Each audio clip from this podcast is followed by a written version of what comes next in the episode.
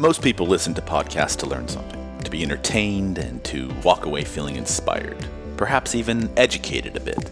Hello, I'm Devo, and I'm one of the two hosts of our show, the Little Impolite Podcast. Welcome, and thanks for listening. This show is for the expansive, open minded creative whose persistent curiosity towards integrating new information in their lives never stops.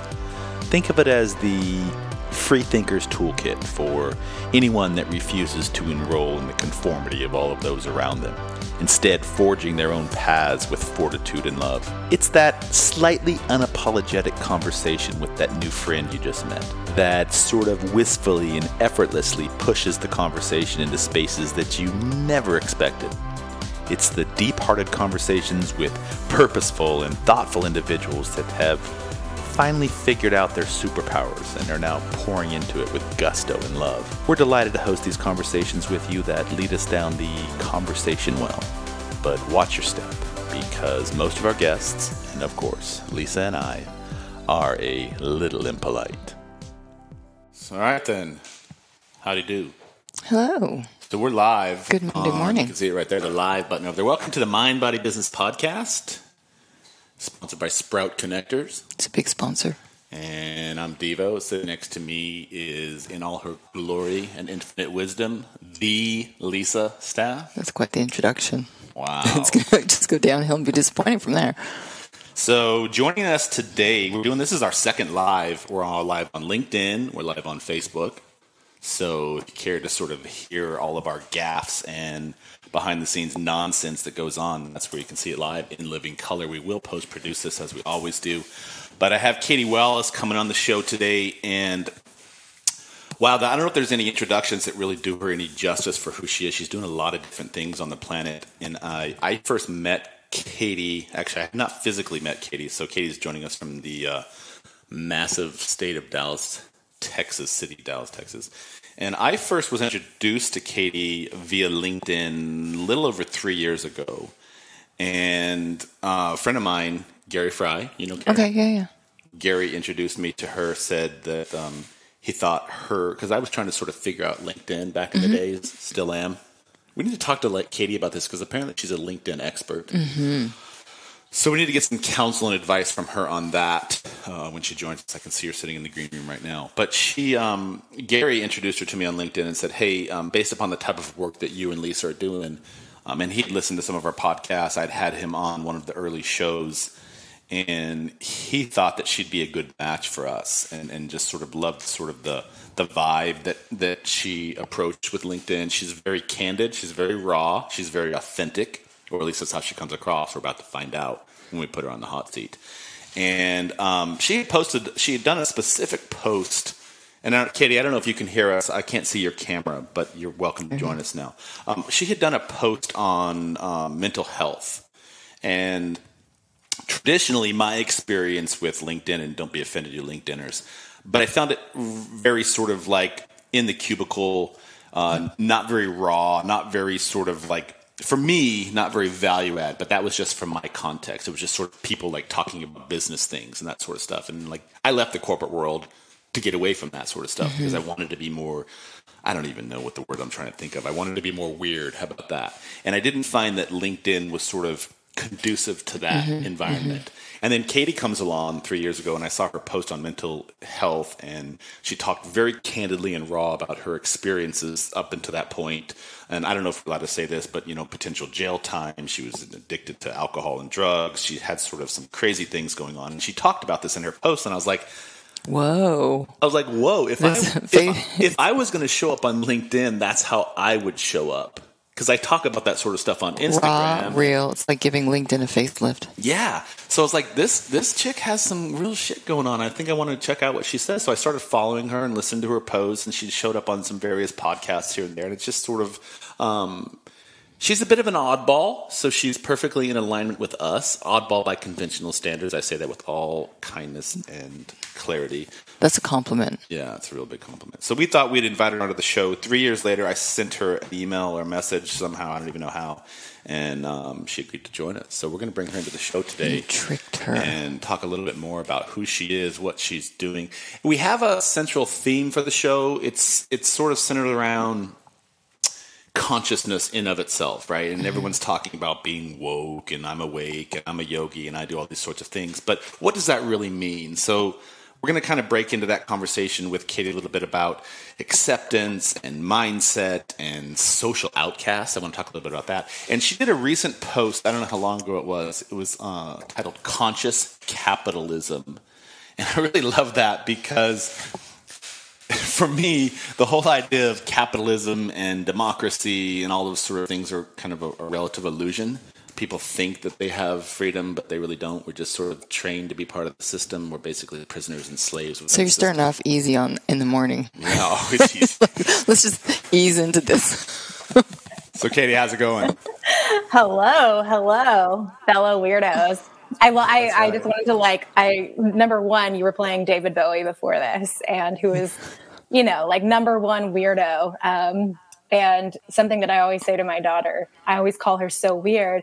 And at first she would get really offended, like, how dare you? And I'm like, no, this is a good thing. You want to you want people to always say that about you. So mm. thank you for not calling me nice or normal or um, any of those terms. Yeah, I don't, I, I, don't think you're any of those adjectives. So Lisa first. Um, it's funny because we had David Bowie playing in the car back car ride back from Atlanta a few weeks ago, and you said something very similar to that.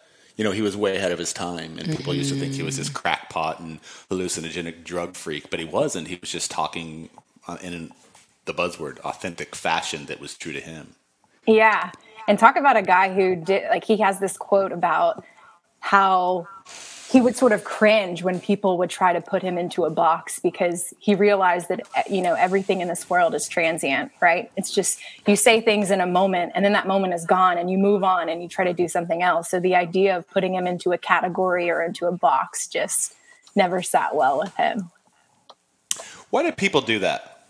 What, what why is it that in in the general hierarchy of things whether it's in the corporate world whether it's in anything that we do, school, education, we're, we're sort of put into these rows of conformity. What, do you think? What's what's the, what's at the tip of that, and what's at the end of that? What is that really? What's the what's the purpose behind that? Are people just following somebody else because that's what they were told to do? And what I mean for this, I, I used to think I hated school. I absolutely hated school, and I'm relatively intelligent, so I was able to get by, but I didn't do homework. I rarely showed up for class in college. I tried to skip class in high school as much as I could. And I always sort of had a problem with, first and foremost, I always had a problem with just sitting in those rows. Like, literally put in these straight, horizontal, vertical, perfectly aligned rows. We're not allowed to engage with other people. We just sit there and we have to listen to this pedagogue at the top just lecturing at us. Why, why is that? What's, what's your thoughts on that?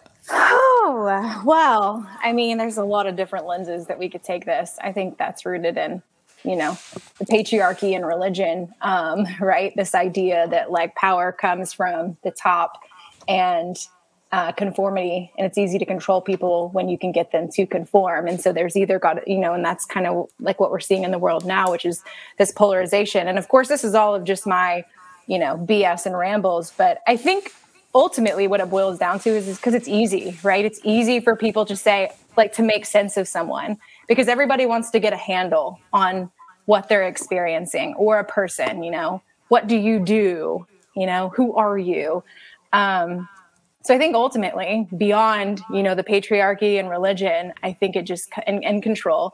I think it comes down to it's just easier for people to understand and and everybody's brains work a little bit differently um, so i think you know it's just easy I totally agree. I think sometimes it just validates us. We're not sure yet who we are and, and what our purpose is and where we're working towards. Here's their title. This is who we are. And we just kind of fit that and we don't proceed any further, further than that unless we have something that occurs in our life or something that pushes us to, to think beyond that. Mm. hmm it reminds me of something this morning that I took note of, and I thought I'd bring it up to you. So, we've been playing in the sandbox of Instagram quite religiously for the last few years. Um, I personally have been red flagged a couple of times. I don't say that with honor or anything. I just say that just as a fact. Um, because some of the stuff that I've posted has gone. I stay within the rules. against Rule breaker. Not I, so I, much. I don't sit in rows, and so I have posted and I've been red flagged by Instagram a couple of times, and, and a lot of the people that we've had on our podcast have actually been removed from Instagram, um, and, and and kind so of. don't worry, don't worry. It's not contagious. We won't. You're fine. for today. well, well, anyway, I'm it flagged. sort I'm of flagged now. it sort of struck me odd this morning. Um, I, I had there was a post that I did of us yesterday getting ready for this live with you, and there was a group of people that followed it and commented on it, which I removed, and, and they were rather lascivious, like the, the the handles of them. And if you go to their feed, um, which one of them I did because I was sort of tricked into it. And this is joking.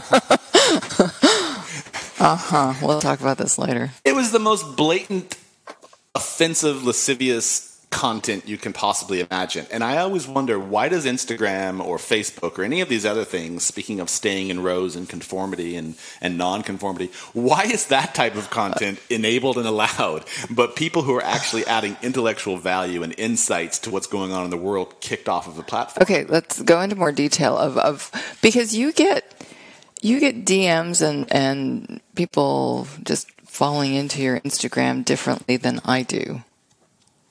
So let's Do you, what, do you want to go into detail? yeah go into detail. Details are Is good. this like Well, the the- OnlyFans type of come watch my channel type stuff? Oh no, I have a I got a broad Yeah. mixture of things, but I do get proposed to on a weekly basis from someone from one of the Baltic countries or Russia, and but this one was called she like she like. And am I allowed to say this on LinkedIn Live? I don't care. She like Dick, and she sends me a post and wants to know you know all sorts of things, and I'm like, why is that allowed? That's okay. Why That's is that not allowed? flagged. Why is that allowed? I'm not sure. But if you're saying something in the state of, of, of your thoughts on what's happening in the world or anything on your opinion, if it's not falling into the right box, you're going to be taken. Well, I think there's it. actually so I, I was reading about this and and something that was started back during um, everything that went on with the election, the idea that like Russia was um, kind of like messing with our elections through social media and things like that. There was a particular group that was formed through the BBC. I can't, I can't exactly remember, but uh, that actually that I think that technology translated over to uh, what we're seeing in the world right now. I'm not going to like give all the the code words, but you know, we've been living through interesting times, and there's, you know, whether to get jabbed, not get jabbed, information on that, and you felt like there's been a suppression of information. Well, there has been, and that's directly due to this program that was that was started, and anything that would potentially um, and this sounds very cons- uh, conspiratorial and you can you can look into all this and like verify this but um, that would potentially go against you know or that would produce hesitancy getting the jab um, it's considered misinformation. Um, and so it is kind of like algorithm um, that is that is doing this right? But of course you know sex work and things like that people will continue on even though outwardly we're like no no no you can't do that. Um, but there's still this kind of culture that says that's okay. But we can't have an open discussion around our bodies our health you know our minds things like that Can we just uh, give them some praise though for the marketing that they do? I know. That's that's pretty amazing. impressive that they can drop into so many accounts when we're trying to, you know, grow our feed, grow our Instagram, our social media, speak to the people that we need to speak to, you know, connect with the people. They're connecting with everyone. They've got some sort of great IT thing going on there. So here's the question I always ask, and uh, we won't go into the conspiracy stuff because that'll just get flagged because nobody. No, no. You know, here's the thing about conspiracies: It- it- people never really learn because for for hundreds of years, things that were called conspiracies inevitably turned out to have some grain or complete truths to them at some point. And I, and I never, I always sort of go between: is that is that just sort of a manifestation of things, or is that actually because that's things that's how things are factually true. But when I when people talk about conspiracy and people talk about um, going against the grain and those people being blocked, I always ask them, doesn't that raise a red flag in your own mind when somebody is being persecuted and shut down just for offering their intellectual opinion on something? Like, doesn't that make you think, hey, there's something more to this? I should probably explore that instead of just accepting the common narrative? Why are people so bound to just jumping in and accepting that common narrative? And that's a thing that I've never understood. I, am one of 12 kids, and my siblings are dramatically different across the board. But for whatever reason, I was always sort of like this ugly duckling on the outside. I was never really part of the group, and I never really understood. I used to think there was something wrong with me. I'm like, oh, there is. Yeah, there's plenty wrong with me, but I never understood. Like, I never understood. Like, why, why am I so different? Why, and not not different in terms of better or worse. Just like, why don't I want to do all the things that everybody else wants to do? And I, and when I was in college, it was the same thing. Like everybody would go to class, get out of class, go to the bars, go to the package stores, load up on alcohol, get shit faced cause rampage across the campus and rinse and repeat the next morning. And I was like, what, what is the point of all this? I thought we were here to learn something and explore things and blow our minds up. And I never understood why I always sat on the outside of everything. Why, why do you think so many people are so comfortable staying inside the circle?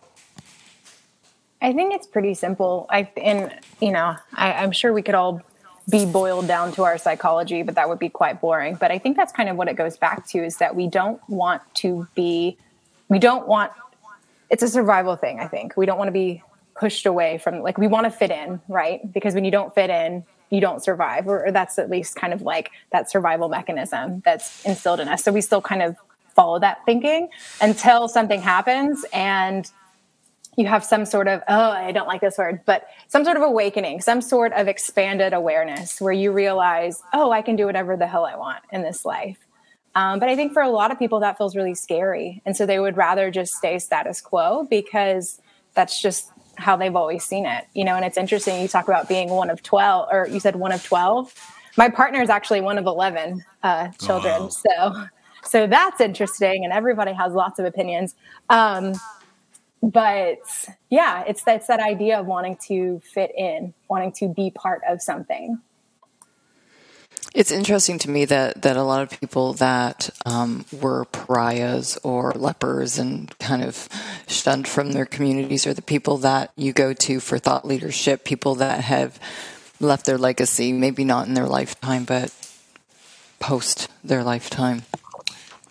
And a little bit of what you're talking about too, you, you didn't want to say woke or anything. I had a conversation with a girlfriend the other day in regards to um, someone in her, her life that had just posted something about basically solving all the problems in life and being woke and all of that. And I feel like the conversation around that went into the fact that it's it's the trendy thing now to use those buzzwords to say the right thing. And that's kind of like the new acceptance. And do you not agree? Or is that just me? It's no. just like everyone no, now. Totally. When we were in Sedona, everyone was a Reiki master. Everybody was was arguing over the right spirit animal and all of that and just getting the lingo right so that they could in a spiritual way be accepted and be the cool kids too. So it, it happens in all facets of our life doesn't it? Not yeah. just the right not just the right spirit animal. Katie they were arguing on whose spirit animal was more woke. Not only were they as woke as they could possibly be their spirit animals that represented their wokeness were also more woke. And there was this heated debate on whose animal represented more wokeness. And Lisa and I are like, that's when we left to go, we'll just clear the dishes and we'll be There's the a level of cringiness to that. Uh, Simone Grace Seol. I don't know if you follow her. She's she's a really interesting, interesting marketer, but she always has um, just a way of saying things, but she calls it feel good fascism right? It's this idea that anything that doesn't make you feel good or is not optimizing you um, is trash and it's bad and we should move away from it. And I think that's kind of the idea that we have now. It's like anything, and, and is what's so interesting about that is, is stuff, and this is something that Buddhists talk about, right? Is like suffering is life. Life is going to produce suffering no matter how much you optimize your body or your mind. It's just a part of life ultimately. But the goal is to not produce extra suffering, to not create suffering for ourselves. And so I find that uh, that idea of feel good fascism, I think we've all probably been guilty of that at one point or another, right? We like find this thing that makes us feel good and we think, oh, this is the thing. This is the thing that is always going to make me feel good. I've cracked it. I've got it. And then a week later, we're on our asses again. And we're like, wait, but I, fa- I had the thing and what happened? And so it's sort of this repetitive cycle of finding the thing, losing it again, keep like, and it doesn't stop until we give up the search and we just like learn how to be and to navigate the suffering that life sends us versus creating it for ourselves. Mm, that's so interesting. And I think we bring a lot of ego into that. And I remember years ago when I was like baptized into a church and then you, you know you're supposed to go forth and preach the gospel to everyone and I'm not I'm not you know trashing religion. I'm trashing the expectations of you thinking that everybody else needs what you have. You're better now because you have this and this is who I am. This is who I'm branded with and you need to come into my special club. Mm, that's it, right? If someone if someone is telling you they have all the answers to your problems, run away. If someone is not holding their ideas very loosely, or if they don't refer to them as like an experiment, or hey, this is just something that has worked mm-hmm. for me for this period of time, run away because because they ain't got it you know? I should have a long time before that. Where were you? Where were you? I want to talk about that. I, I, want, I want to talk about your experience because you talked about acceptance and all those sorts of things and fitting in and you were part of that. But before we do we were having this conversation and that goes with our conversation about learning how to say no yeah so uh, Katie, Lisa and I were in the car the other day driving from somewhere. I feel like we're always in the car somewhere. Yeah. And we were talking about organized religion. And again, I'm not denigrating anybody. Do what you do. I've, I, my, mm-hmm. my philosophy is always you do you, I'll do me. Don't ever try to force anything upon me. Like, this is my life. I'm not living in the Gulag archipelago yet. So I should have the rights and freedoms to do whatever it is I want to do, as it, as it is with religion. But, you know, I always wonder why we were having this conversation on why cults you know, and, I don't know too many cults, but David Koresh is the first thing that comes to mind because it was such a debacle so many years ago, and I think that was in Texas. So I'm going to use that as my frame of reference here. Waco, baby. Yeah. Yeah. yeah. So why are cults outcasts and pariahs when theoretically they're doing the exact same juxtaposition organized religion is, but just on a smaller scale? And I never understood that. Why is your religion better than my religion? Why is your religion better than my cult? I'm I'm asking you to do the same things. Follow me blindly, subscribe to some notions or beliefs, commit money financially to tithe, have sex with me if it's a cult, whatever you whatever it is. I don't even know if that's true or not. But religions do the exact same thing. And I always like, why does one get accepted and one does not? Why is Muslims bad but Christians are good? Why is Baptists unorthodox out of the box, whereas you know, provincial provincial um, religions are sort of more accept. I, I never understood yeah. that. Why is polygamy okay within a re- religion and and racism okay within a religion because it's a religion, but outside of that, yeah. yeah and so I'm, I was reading this book a while back. It's called The Last Days of Ancient Sunlight, and it's a brilliant book. If you've never read it, you'll love it because it's really thought provoking. But it, there's there's about ten chapters that are devoted to the power of femininity in the universe and the planet and everything being feminine, and that pre pre-Western civilization in the Americas, primarily, of course, all over the globe, really, and still to this day, you had these indigenous cultures that had their own religion, if you will, but it was religion with the planet, religion with nature, religion with the earth, all these things.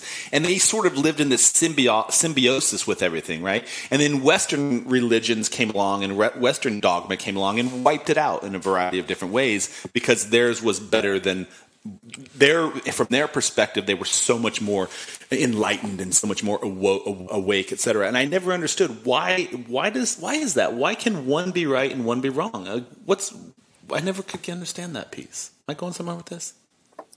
Keep going. I think so. I think it comes back again to control right? It's this idea that if we can you know have a campaign that's that's good enough we can we can control the narrative and by controlling the narrative, you can control people and you can control behavior. And so, you know, that's probably an oversimplification of what we're seeing happening. But um, I mean, that's that's what I think it comes back to. And I think what is interesting about that is uh, one of my who I consider to be one of my spiritual teachers, Ram Dass, he talked about how everything is a path to God. And whether you believe that in a religious sense, or whether you believe it's the universe, or just your higher self, or consciousness, or whatever you believe it is, um, everything is a path to God. Whatever you can make any path a path to God. And the only the only time that you should like not impose your will, but that you should um, want someone to change their behavior or speak up about something is when someone is imposing their will to, to keep others from being free. Um, and and so I think that's kind of an interesting interesting thing that that we're also seeing right now is that there are many people who are doing that, but we've also seen that on a larger scale as well, right? And, and so many times, all the you know the dictators and things like that who have come and gone. Um, so it's an interesting question. I don't have all the answers for it, but that's what I think is kind of happening. Mm, I love the way that you you eloquently said that. I think there's so many things in our, our life when we're talking about these other, whether it's religion, government, all these things, it's basically a pyramid scheme. and we, if someone says, hey, you want to join this pyramid scheme? You'd be like, heck no. But some of them are set up like a pyramid scheme, right? I mean, isn't that kind no. of capitalism? isn't that what capitalism is? Um, right? It's like this. Got all the workers at the bottom. You have the CEOs at the top and the people who own it. Yeah. They're um, all getting a cut. But it's a socially acceptable form because it's, you know, there's been a good campaign that's run for it. And there are some good things about capitalism, right? There's, there's good things about free market, right? Um, but there's also some downsides. so. You, you, referenced a minute ago Ram Dass and, you know, God. What, what is God to you? What, what, what does Katie Wallace believe in, in the sense of what God is? I don't know. You know, I, I really don't. I, I think often in my in my meditations or when i'm just working through stuff i refer to god as my higher self as you know just the oneness right all the energy that exists and, and everything that exists right now um, sometimes just god sometimes most high whatever but i don't i think for a lot of people there's a there's a negative connotation that's attached to it um, like even my partner who um, said was one of 11 kids he was raised in something of a cult, right? Because you know what came out later was that there was like you know sex scandals and all this stuff. So it's um, so for him, the idea of God is like get that shit away from me. I don't you know I don't want that.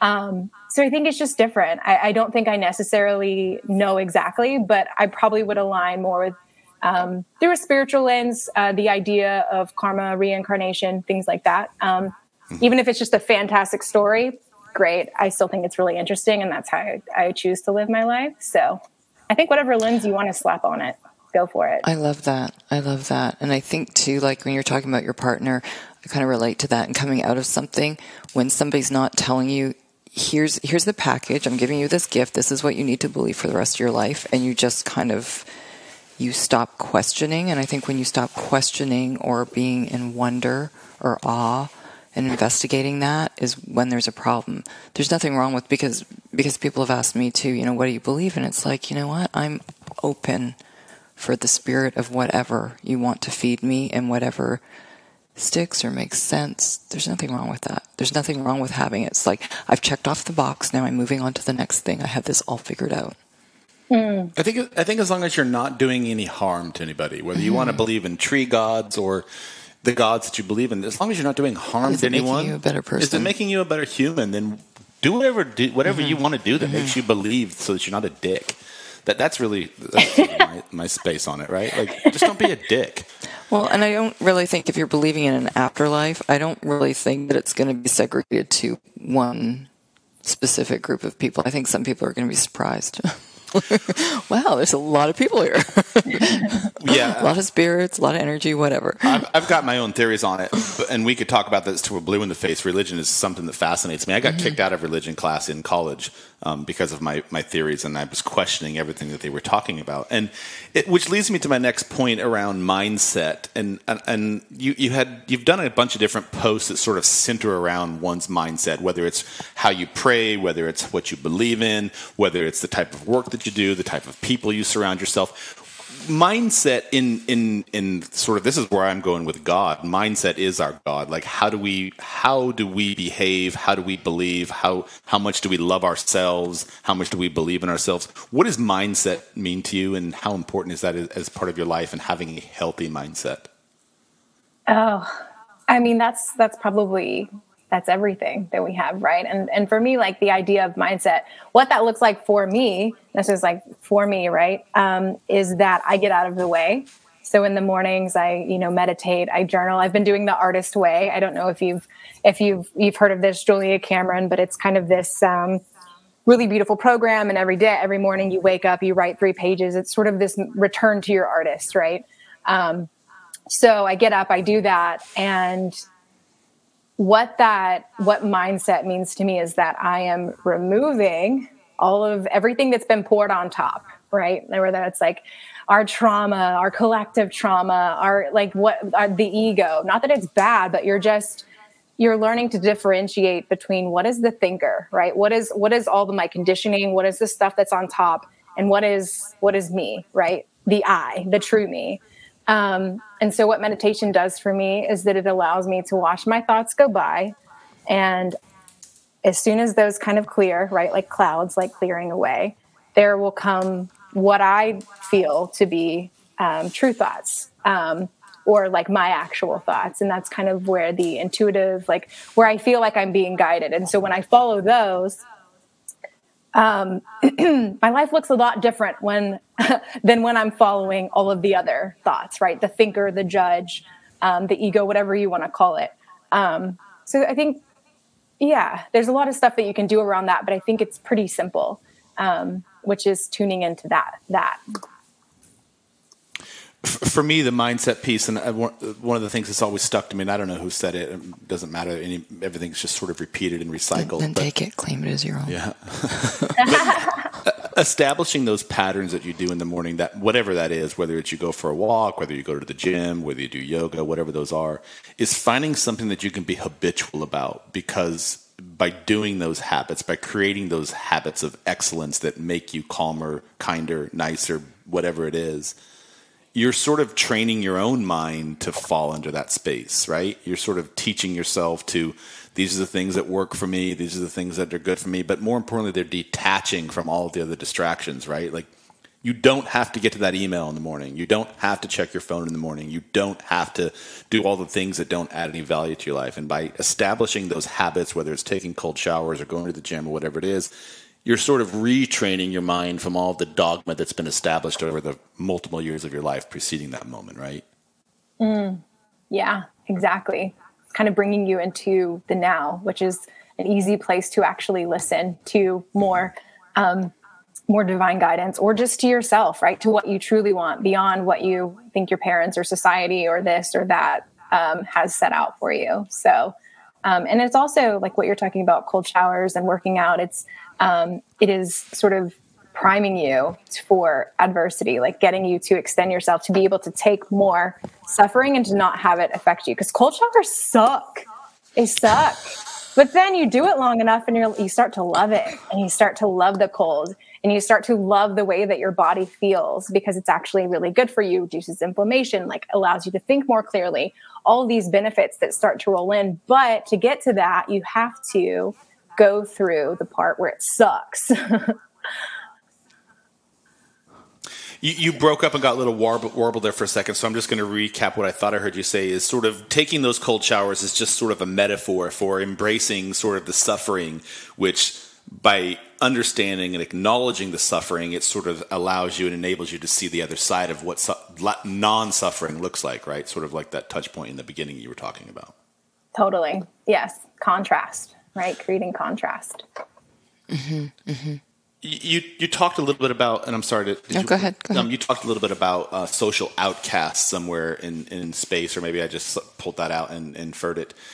That's just a label, and, and if you take a look at the history of humans, most of the people who have done some of the greatest things on this planet could have theoretically been labeled a, an outcast. They just sort of marched to the beat of their own drum. They were those ugly ducklings. They just did those things that went against the went against the constraints of society.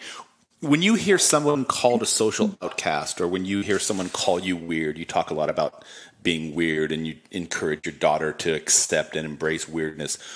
What, what does that mean to you? I think that means that you can go, you know that you could go to that person for the truth about something. Because I think that's all that it comes back to is the truth. Because if, um, how do I put this? if you only go with the status quo, quo, you you know that when you go to that person, you're only going to be getting just regurgitated thoughts, and maybe that's all we are, is just a bunch of regurgitated thoughts. But at least we can sort through and, and think and, and provide something that is is beyond status quo. And I think the worst thing that people could say about me is that I'm nice. Like if someone's like, "Hey, what do you think of that Katie Wallace?" and they were like, "Oh, she's so nice."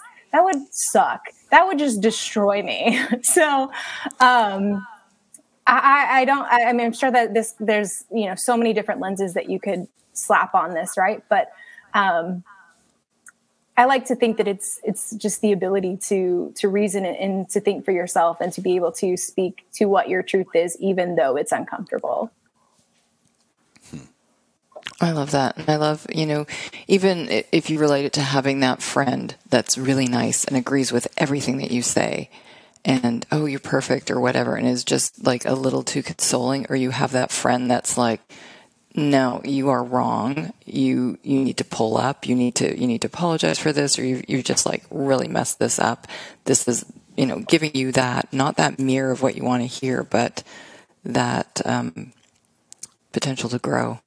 Right. Mm, yeah, people that don't co-sign your bullshit. I think that's mm-hmm. important, mm-hmm. but can do it in a loving way too, not in a judgmental, mm-hmm. just in a. Mm-hmm. And often it comes in the form of setting boundaries for yourself right? Like just knowing that the type of people that you want to be surrounded with or how you want to be treated, right? But also telling your friend who's running back to that guy who's a trash human, um, hey, this is problematic and I love you. And if you want to keep doing it, go for it. But I'm not going to sit here and pretend that I think it's a good idea. And I think we've all had that friend that you're like, you know what, you could have saved me like a year if I had listened to you in the first place. But sometimes we have to go through that too, right? Well, I, I want to jump in on that because I've had the same situation. And they tell you that you sort of repeat the same patterns until you've learned the lesson, right? And so I was in a, I was married for ten years. What? And um, I was in a relationship with the same woman for almost seventeen years. And, and, I'm not denigrating my relationship with her, nor denigrating her. I have two beautiful, amazing children from her, and she just comes at things the way that she comes at things. It's not better than me. It's not worse than me. But we just weren't a good fit. We weren't a good fit as a married couple. And and I I always knew that even from the day I married her that I didn't really want to marry this person. But I just sort of I I, I was. I was I was a scared little rabbit back in those days. I, I, not that I'm not that I'm much more evolved today, but I was just a different human in those days, and I just sort of thought like, this is the way you do things. You go to college, you get a degree, you get married, you have kids, you have a white picket fence, dog, and you live happily ever after, and then you just retire and die. And I never really understood. That's so easy. I know, and I never really thought there was anything more to that. So when I finally started to kind of get a sense of what I wanted out of my life, I realized that my partner was not adding any value to my direction that I was taking. Not necessarily bad for her, just she wasn't adding value to the direction. You didn't have that conversation though, did you? Hey, you're not really adding value to life. that could be a problem there. Well, I, we were just going in different directions. I was exploring something, she was exploring something else, and it just didn't work for me. So anyway, I'm going somewhere with this but I didn't do the necessary inner work, the mindset work that we talked about after that. And I sort of jumped right back into another relationship that was basically sort of the same thing. I didn't understand my role. I wasn't valuing my perspectives. I didn't take the time to sort of learn more about myself. And I just sort of kept repeating that.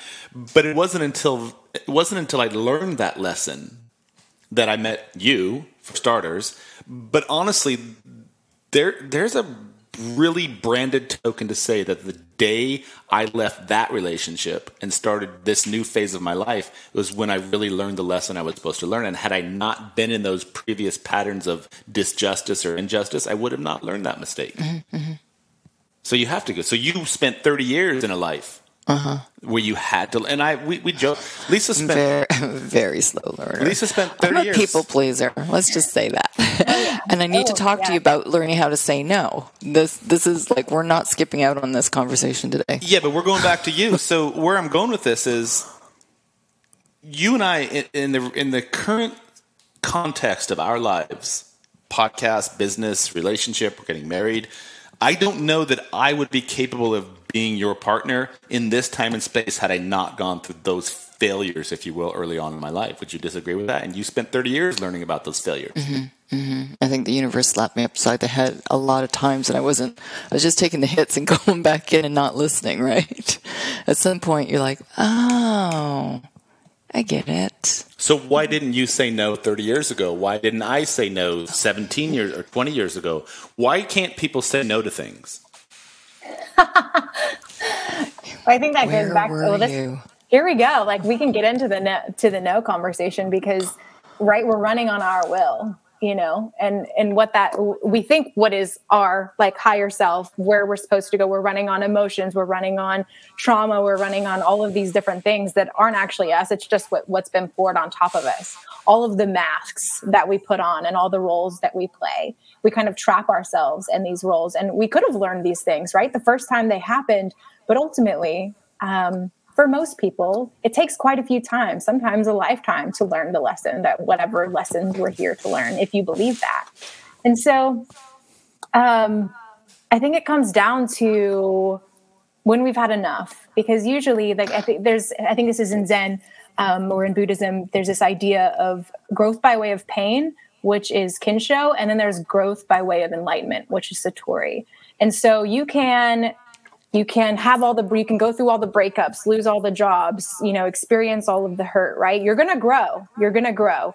Um, but there's also growth by way of enlightenment which is you know when you're sitting in meditation and you're having ideas coming in and you don't have to take those other paths you don't have to um, right? The breakups the bad relationships the jobs you shouldn't have taken the people that you shouldn't have surrounded yourself with um, and yeah I, I, think ultimately it's just how do you want to get there right? Um, and and one thing and we were talking about no right? How to say no. And there's martha beck who was i believe oprah's life coach. She has this idea of what is called an integrity cleanse. And this is for all you people pleasers out there because that was me um, right? I had to conform because that's how I got love as a kid, right? I had to, um, if I didn't do particular things, and this is a whole other story and I won't even get into it, but if I didn't do things, I wouldn't get love, right? It would be actively taken away from me and I would be outcast from my family. And I'm a child and I need love. So I'm going to be whoever you need me to be to get that love. And so for many of us, that was the case, and that carries into adulthood, and we don't even recognize that we're running on that conditioning. So enter integrity cleanse, which for her meant that she set, I think it was a 30 minute alarm on her phone. And every 30 minutes, she would check in herself Am I in, in integrity? And what that means is like, do I feel do, do, I feel like I should have said something? Do I have sort of this gnawing feeling? Does something need to be addressed? Do I want to do I want to, you know, go pick up my mom from the airport or do I want to take on this client or whatever it may be. So every 30 minutes, she was just doing that. And that's probably the most extreme form, right? But you can always tune in with yourself and and you know when something feels off. And you start to practice that muscle of tuning in. Okay, where do I feel this in my body? Ooh, that feels like tightness in my chest. I feel like I need to say something. Um, but what is it, right? And then you got to tune into what is it that I need to say. Um, and I think that starts the process of of saying no and kind of listening to our bodies and, and to our to our minds. Mm, that's so interesting because what you're saying too, and I'll let you go because you had so many different things um, that you wanted to say on this. But there is sometimes that little scratch or that little inkling, but we bury it. We mm-hmm. become so busy. Mm-hmm. Like, oh, I, I feel, mm, and we're not checking, we're not doing the integrity cleanse. Mm-hmm. We're getting busy. We're all so busy. Like everyone everyone is busy and it just kind of just kind of piles on top and you don't really listen to that or you don't really realize that you can say no you know you've, you've put yourself in a role i want to be a good person i'm a mom i'm a this i'm a that this is this is the title that i'm going under i didn't realize i could say no i need to work towards that and this is part like there's so many reasons that we don't check in why why why is it so difficult for us to say no to people? Well, acceptance. Because I'm not a quitter. No, but but why is this? you know, some, sometimes I just say yes because I don't want to be I don't want to be construed as rude, or I'm just like, okay, I'll do that, whatever. But but in in the long run, that's not a very good pattern, and that's not a very good decision because if we're begrudgingly going against something that doesn't feel right to us, we should probably do a better job of listening to that voice, right? Is is there a time when you know, we, grew up in this culture where we're taught to combat through everything, be fierce and be tough and fight through everything. No pain, no gain. But is that adage really a value add to our lives? That no pain, no gain? Like there is, it's okay sometimes to say, no, I don't want to do that, right? What's that fine line between you talked about suffering. What's that fine line between listening to your voice and understanding that consciously it's not good for us and the other side of that which is sort of laziness or something else that you really should do it even though you're kind of like I don't want to do it. What's that fine line in between? Oh, man, and I think that line is different for everyone, right? I think ultimately saying no, we don't do it because it's uncomfortable. we don't do it it's because it's uncomfortable. And what happens is we end up resentful. We end up you know hating the person that we're with or hating our boss or just all sorts of things. And so we choose like we choose comfort temporary comfort over sort of like um, long-term growth right? But um, i think the only way to know what that line for yourself is is to tune in to you and to it doesn't even have to be meditation. I think a lot of people get really freaked out by that but it's just wherever you are able to sit quietly and be no distractions just sitting just sitting somewhere quietly and just letting things be. And maybe it's tuning into your body and just noticing where you feel random pains or where you maybe feel blockages or and then just asking you know what is this but I don't think you can know your line until you can do that because our body is constantly sending us messages. Our mind is constantly sending us messages, but we're so busy distracting ourselves from these messages because they are uncomfortable. That's the thing, they're uncomfortable and it's going to be uncomfortable a lot of the time. Um, but the only way to know what your line is to tune in. I wonder if there's some sort of a litmus test that, that each of us could create on our own to sort of have the ability to discern between saying no to something because it intrinsically is in mm-hmm. our best interests, or are we saying no at five o'clock in the morning because I don't really want to get up and go to the gym because I really am enjoying this little snuggle I'm going through right now. But on the other side of getting up, like there is benefit to that. So what's that litmus test that each of us could create? It's like, do we say, at the end of the day, am I going to regret this decision? Or is there something that you could recommend that all of us could develop our own little yeah. litmus test on? And I, I love that because we, we sometimes say no or, you know, don't want to do things because they are uncomfortable, but they're uncomfortable, but they're going to push us further. It's it's to our benefit, yeah. and we all hear, you know, no is a complete sentence, or saying no to things is saying yes to other things, but we don't always really listen to that and know the right response to those things. So Mm, yeah. Enli- enlighten us. How do we know the difference? What's that litmus test? Yeah. uh, I again, I don't know if I have all the answers, but I think that would come back. You're being- I was, I was told you would. I was told you would be my Actually, guru. So. right, I, I, am. I am. So everyone, listen to me and write this down. Um, and send I, me money. lots of money. Lots of money and gifts, and uh, and you will get blessings. yes. Yes. You go back to that conditional training you had for 30 years. oh, gosh. If you um, do X, you get Y. I like that.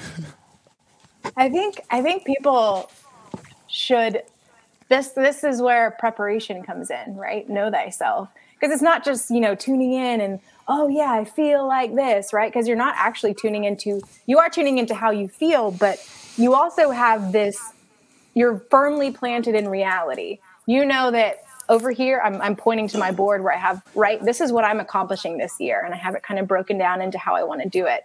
And so you ha- you know what you are trying to accomplish right? And so do these things do these opportunities do they align with what you're trying to accomplish right? And, and what you're trying to accomplish should cover you know mind body business right? Uh, every like literally the name of this podcast um, and being able to, are the things that you're doing, are they going to get you closer to these things that you're trying to accomplish or further, right?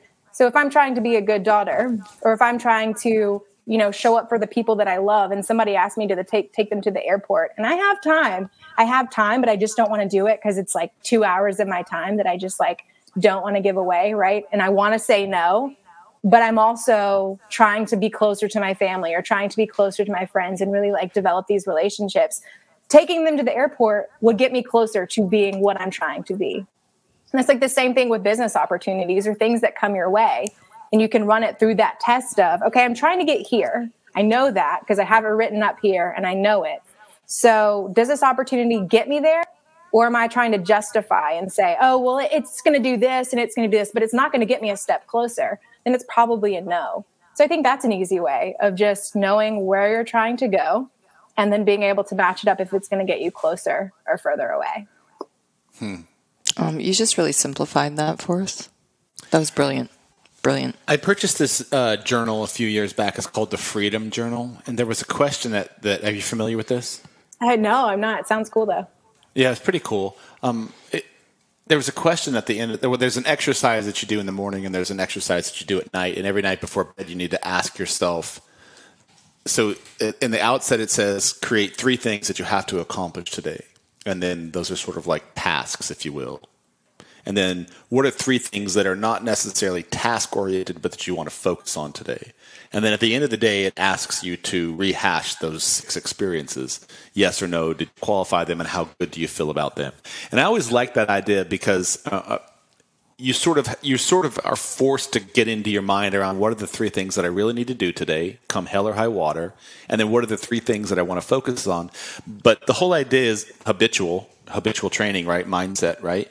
But at the end of the day, sort of a check in. Did I do this? Did I do that? Did I do that? And how do I feel about that? And I really like that concept. And it, it, it sort of is, has always resonated with me. Um, resonated so much that I don't do it every day, but it's always resonated with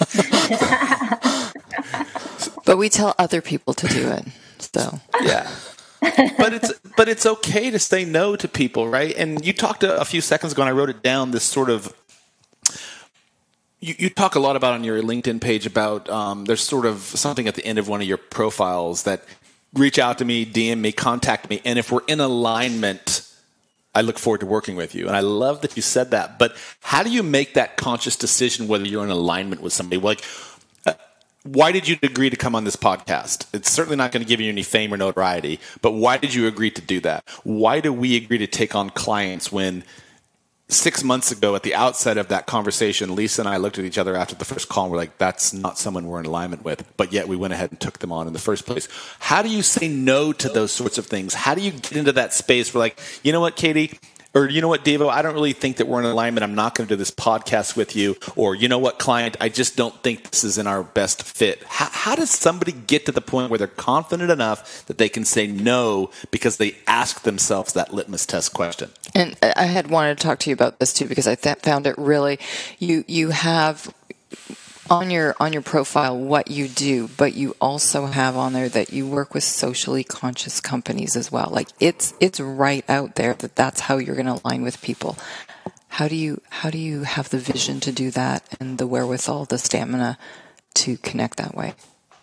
And does she have a good memory? Because we just asked her 19 questions. Yeah. I have a great memory, but we're about to find out. Um, okay, so I think that that for me personally, what that what that came from is from saying yes to a lot of people that I should have said no to, and it hurt. it hurt a lot, and it was really painful, and I got screwed over, and I lost out on money, um, didn't get paid in some scenarios, um, and it was just overall not a great experience. But that's because I was like not tuning in. I was just like yes, money, and sometimes in business, right? You kind you have to say yes in the beginning or you don't have to right? But you also won't get paid. And for me i was pretty desperate when i was starting my company in 2016 so i was saying yes to whoever would have me um, because i needed to learn ultimately. But then what comes with that is you get the experience you get the expertise and then you realize oh okay there's a particular type of per- like company that i want to work with. I know that it needs to be a mission that I'm aligned with, that I feel very strongly about, or I won't be able to give myself to it.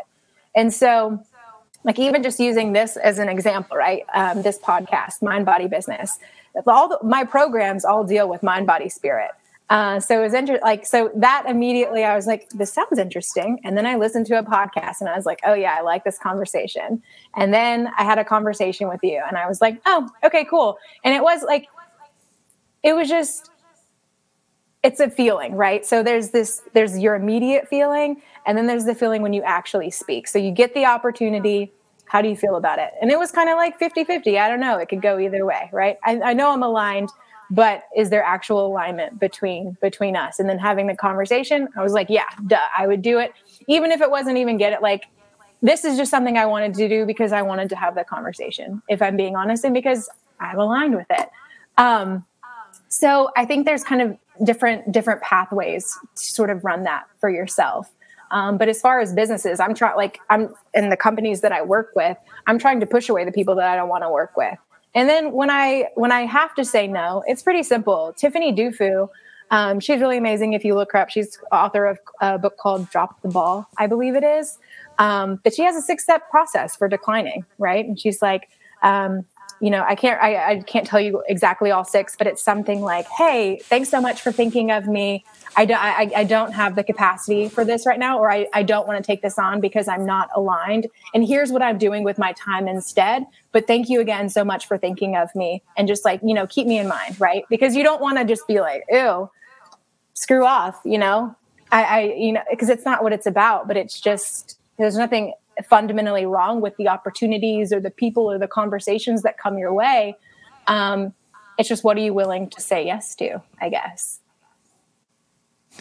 That's so interesting. I love how you started out as well saying, you know, you take those jobs sometimes, but you learn a lot and you learn how to work with people, what you like, what you don't like, where your strengths are, maybe where you need to um, be more intentional about your business what are your core pillars? What all, all of that you know when you say you've got written on the wall all the things that you want to um, attain this year you know are you aligning to that? But that gives you that opportunity. So next time you've had that growth and you can say no to that and align with those other people that's it's brilliant.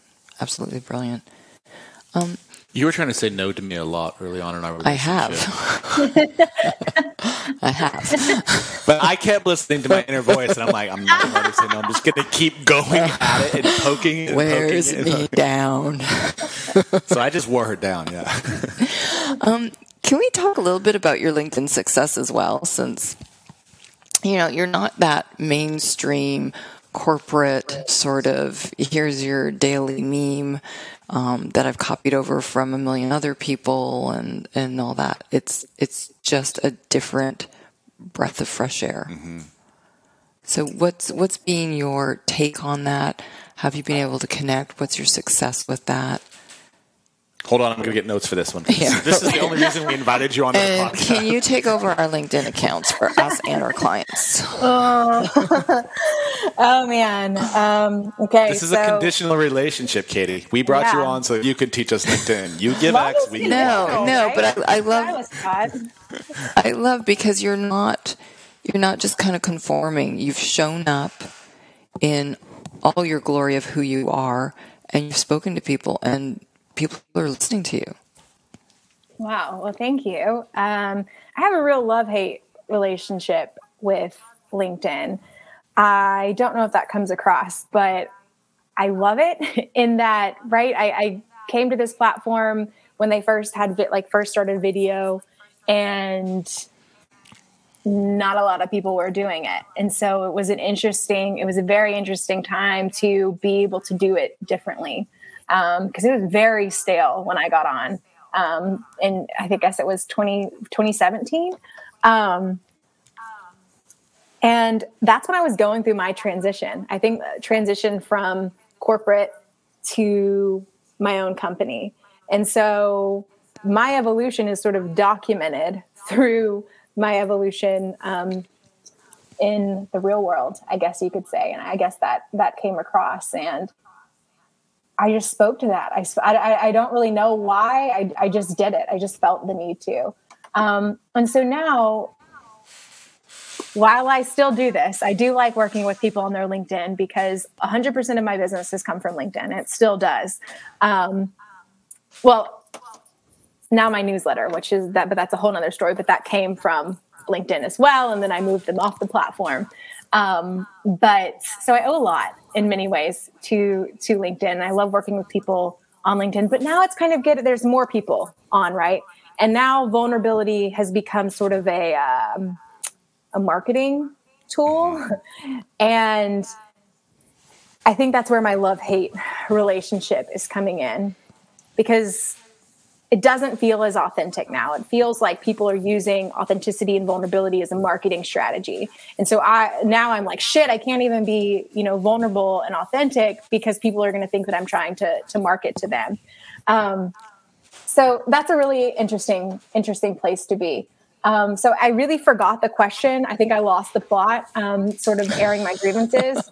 Um, this is this is a place for airing of the grievances. We regularly vent, and we it's kind of like Festivus. We air the grievances. Before before I rephrase the question for you, since you don't have as good a memory as I thought, I want to go back to this vulnerability thing. Does it really matter if everybody else is using that as their bedrock token now because it's suddenly cool to be vulnerable? Does it really matter if you are if you are clear on your position with it and you're clear on on your approach to it and, and you know that you're not trying to do something or trying to portray something you're just being you. Does it really matter? And do people have a really strong bullshit meter? Or the people that you want to align with have that bullshit do. meter? I really do. Yeah. I think that's it right? And ultimately it doesn't matter.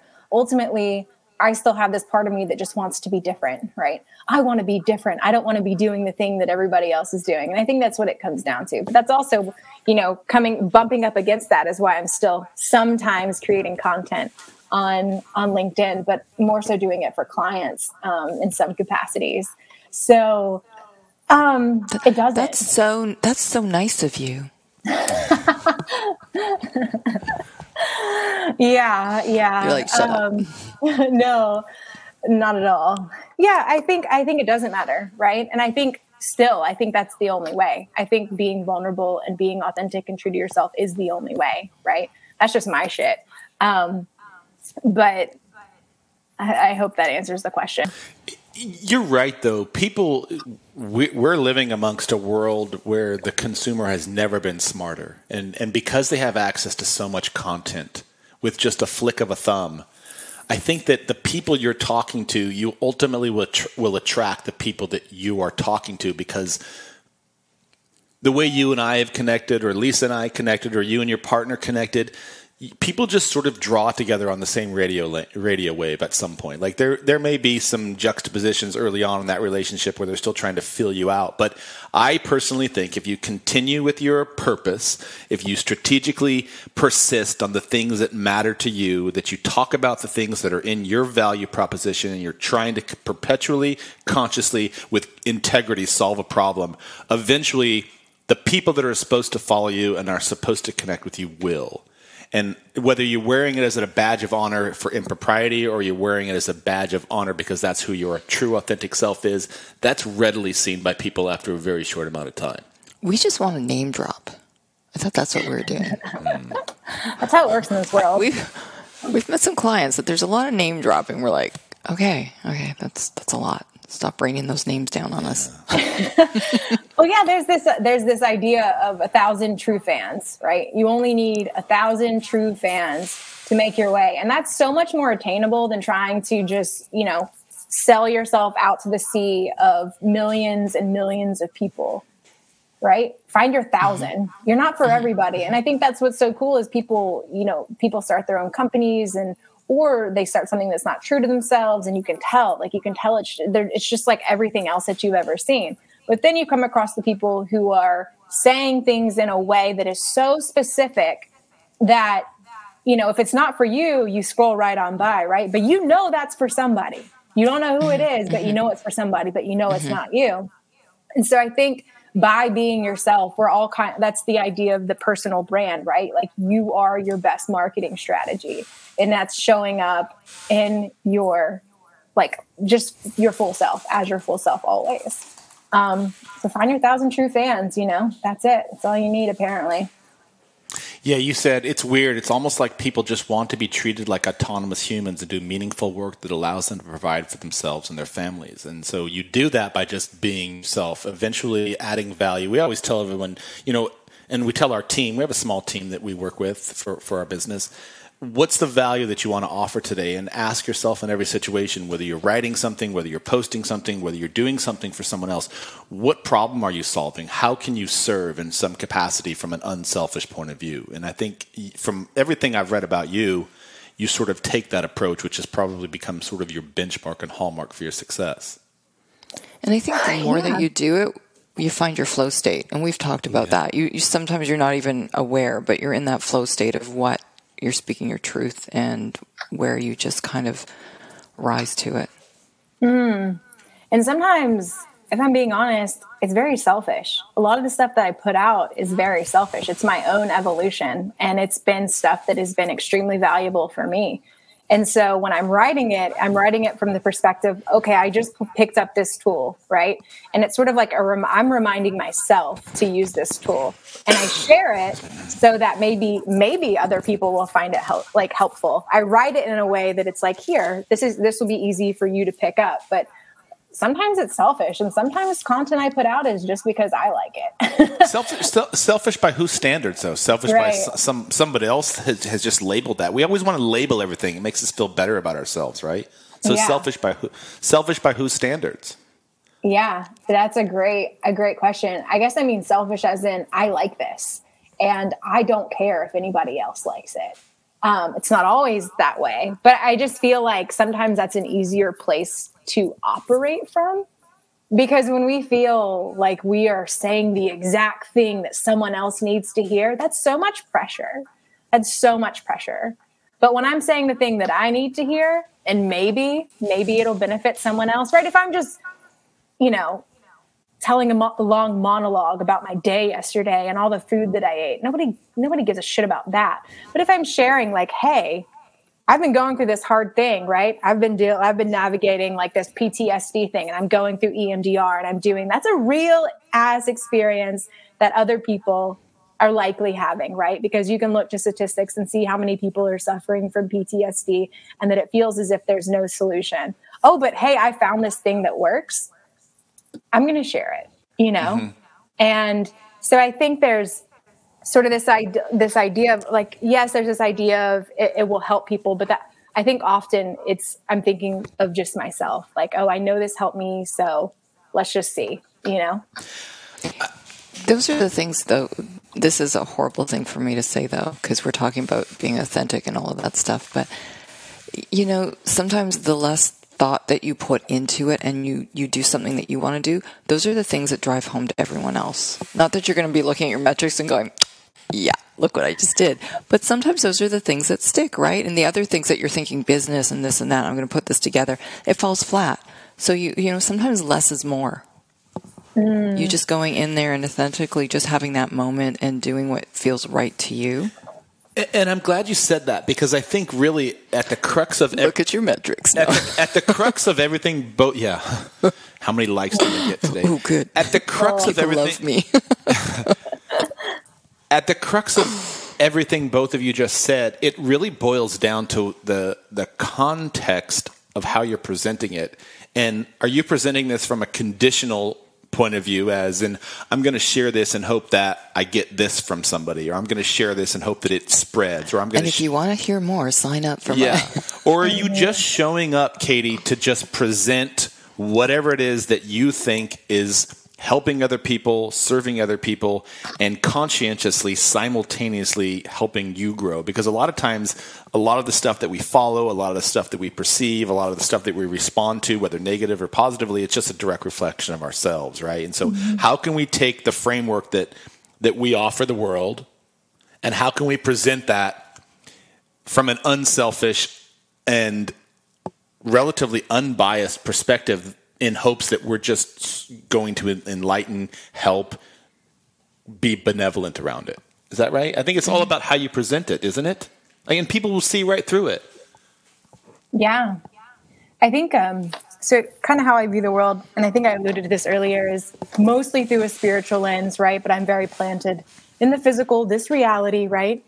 Um, and so through the spiritual lens, again, Ram Dass talks about this, but he talks about how the moment that you start to think, oh, yeah, I'm really giving the people what they want, this is what they need to hear, that's when you've separated yourself. You've created that separateness, right? You are apart from, um, because the idea is that we are all one, right? You are me, I am you. Like we're constant, like we're we are all the same person, but we are inhabiting, you know, different bodies and things like that. Like we are all God in drag, everyone you meet.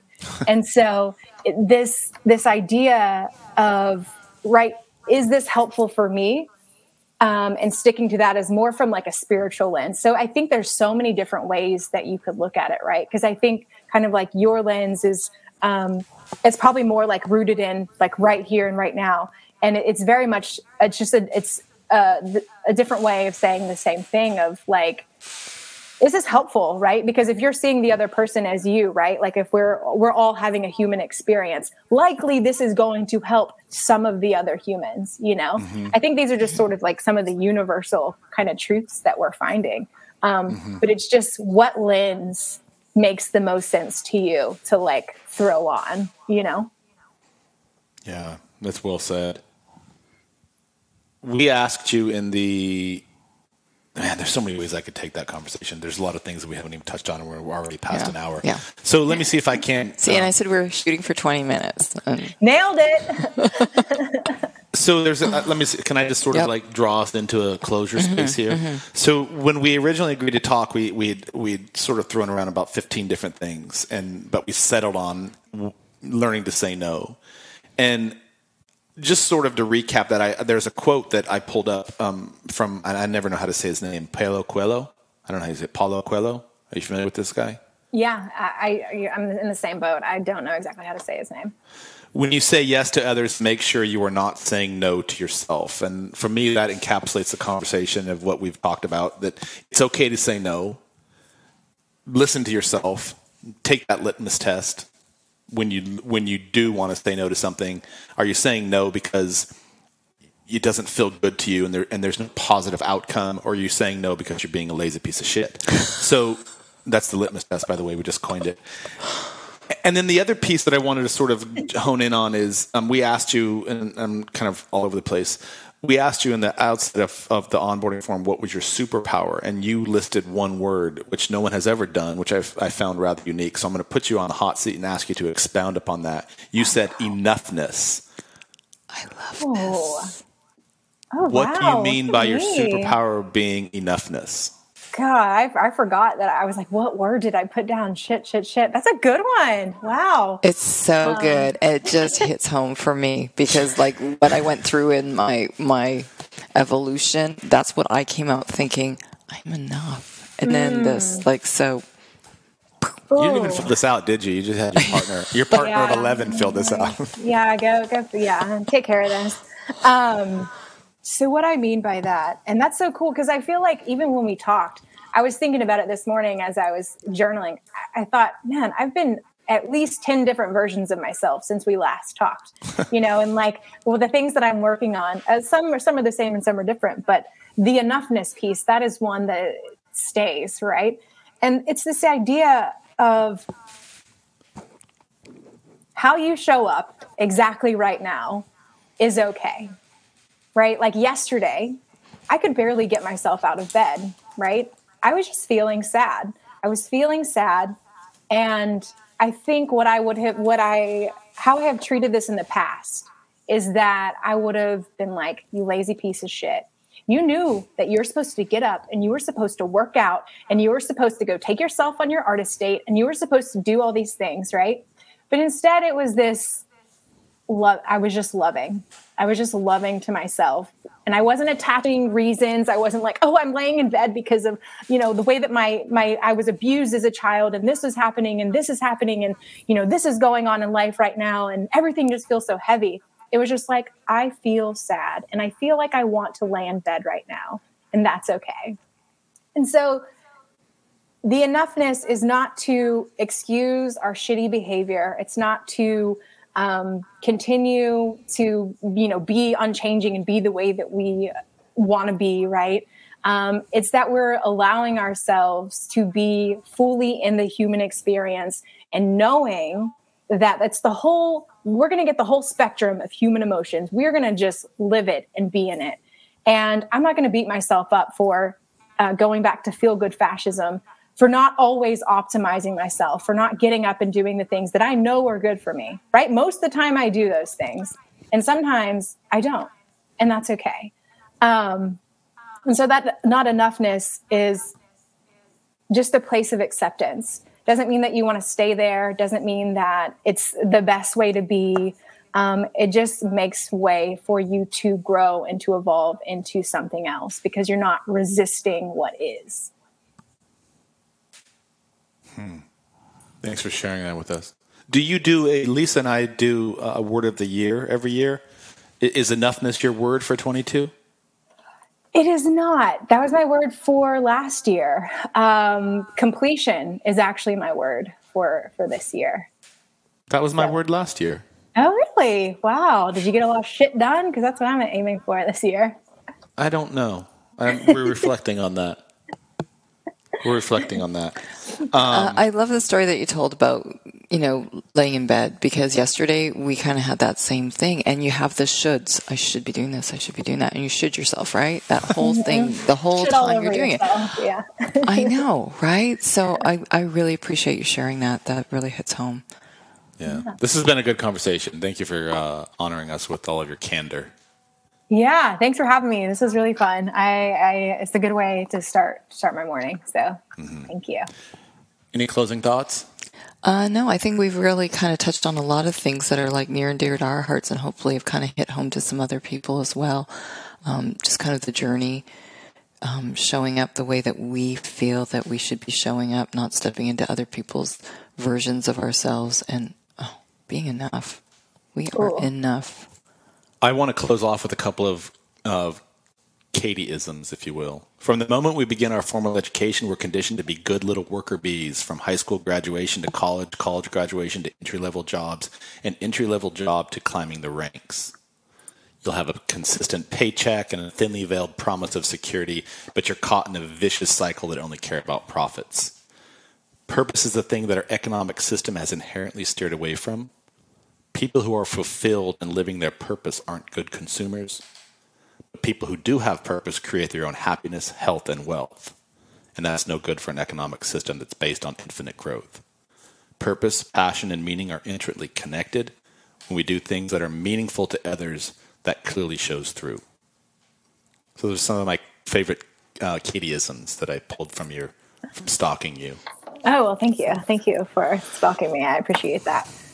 It's been a good show. I think the takeaway for me is that you are enough. We are each of us enough in our own inherent right if we've put in the time and the, and the energy to sort of understand what enough means to us and what is of real value to us and learning to say no in the, in the long term, while it might add us some gratification in the term of currency or economic value or being liked by somebody, ultimately it holds no breath and it has no sort of integrity to it and it just sort of eventually fades away. But if you want to have a real value, if you want to leave a real legacy, and that legacy doesn't mean that you have a street named after you or you have a building that is encapsulated in your honor.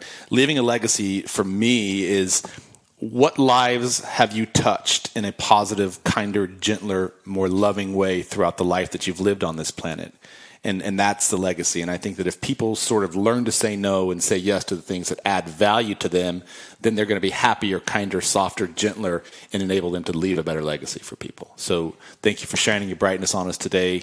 Really appreciate your time. And uh, how can people get more of Katie? Katie, they you got a couple of different websites and podcasts. Can you just drop a little bit how people can find you? Yeah, probably the best way to find me right now. I'm kind of going through some shifting because I have a new project that is launching called the Dying Project. Probably the best way to find me is on LinkedIn. Um, so if you're here watching on LinkedIn, or uh, that's that's going to be the best way. Um, but also, you can find me at katiewallace.substack.com. And we'll put that in the show notes after the show is produced. So uh, this will be this will, and, and, we'll share all that stuff with you afterwards. You'll get an email after the show's over from Shy, kind of explaining next steps and what happens and all that. Beautiful. Okay. Hey, thank you for your time. It was thank really you so much. Hope we can stay connected with you. Yeah, absolutely. Thank you. All right. Cheers to you. So that was a good show.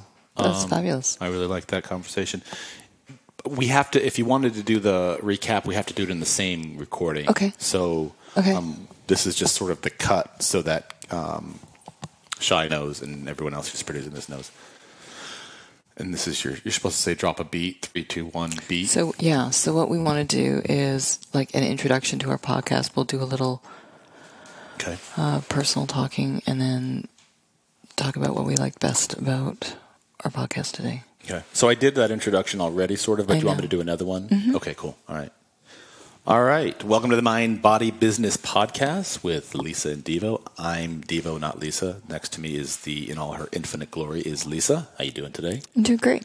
Today on our show, we have invited Katie Wallace. I first met Katie Wallace on LinkedIn about three years ago and was really impressed with sort of her, and I hate using this word, but her authenticity and her genuine nature and approach to putting content on what's traditionally is sort of a rather boring platform to me. And it's no longer the case, but it kind of was. And, and it, you know, back in 2017 and 18 when I first discovered her. Um, so she's a, uh, I would classify Katie as a public servant that teaches people how to take back their power and move beyond mental health blocks. And she knows this because she has sort of in living color lived it and breathed it and done it herself. She suffered from depression and alcoholism and drug use and was almost arrested at 19 years old. And So she has sort of learned to grapple with her own inner demons, if you will, to come out on the other side a stronger, better version of herself, which inherently is the is the nature of, of being, right? Is to become a better version of ourselves. So she's a curious questioner.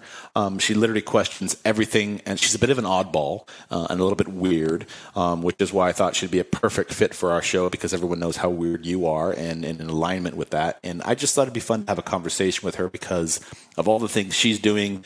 Um, there's a direct correlation to some of the stuff that we do, and uh, because of her spirit and her nature, I thought that we would be energetically aligned. So, welcome to the show, Katie. Yeah, so we've really enjoyed the conversation that we've had with her.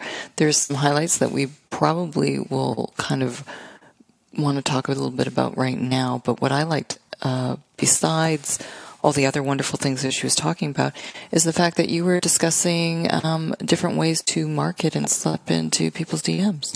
you want to talk a little bit about that? Some of the salacious. Uh, it, it, I mean, you you know that I get proposed to and hit up on. I don't, I don't know if this is a context of the algorithm. I feel like I follow only inspirational stuff on Instagram, but inherently, I get the most ridiculous, salacious DMs from people. And I just want, I just never understood why that sort of content is allowed and other people who are actually mm-hmm. dropping intellectual thought seed is not. So it's interesting. I'm getting a lot of Bitcoin. Why? Why are you getting salacious? You know, offers. I get Bitcoin too. and I get I get a lot of Bitcoin, and because I'm so needy, I respond to those comments just to help my algorithm and get me up there. I'll do anything for the gram. This is true. Anything for the gram. Uh, today's podcast is sponsored by Sprout Connectors. They are a brand imagination accelerators for small businesses and entrepreneurs and help them craft and develop their brand message with both compelling and strategic content for ignition and optimization. So thank you, Sprout, for being our sponsor on this wonderful day, rainy day in Hilton Head, South Carolina. So we're going to learn all about how to say no. We're going to learn about how to say no and I'm how to practice and how that. to say yes. No, you don't need to practice it. I'm going You to always- practice that with you today. But you, honestly, you just always say yes to me. honestly, I think for for myself personally, that's something that I really need to um, work on throughout my life. There's been so many opportunities that I should have said no, and I didn't. And there's reasons for that, isn't there? Yeah. Sometimes we just want people please. Sometimes we don't realize we can actually say no. Sometimes we don't realize what the response is from saying no and what the fallout from saying no or yes could be. And we need to kind of take all of those things into consideration. I, I struggle with the whole concept of saying no from the standpoint of had we said no, would we have not learned that lesson, right? Right. Or do we say no and it would have just been a more optimal experience in of itself, but then we wouldn't have learned that lesson. So I, I don't know that I'm saying. I, I like to reframe it. Learn to say no after you realize it that it's no longer in your best interests, because a lot of times you- can say yes to things, but you just don't know enough about it yet. But once you get into that space and you realize that it's not adding any value and, and instead actually adding malice to your life, then you need to be able to say no at that point and step away from it. I think that's for me is a better juxtaposition than just saying because a lot of times you say no, you say yes to things because you just don't have enough information, and you sort of have to make the decision on the fly, right? But once you get into it, if you re- if you then realize that it's no longer in your best interest, then say no. Mm-hmm. I'm going to practice that today with you. No, you don't. Except when you say, "Hey, do you want some lunch?" I'll be like, "Yes, yes." All right, it's been a good show. Thank you for all your value and insights. As usual, you are a breath of fresh air. Katie, thank you. It's been fantastic, and we will see you on the other side.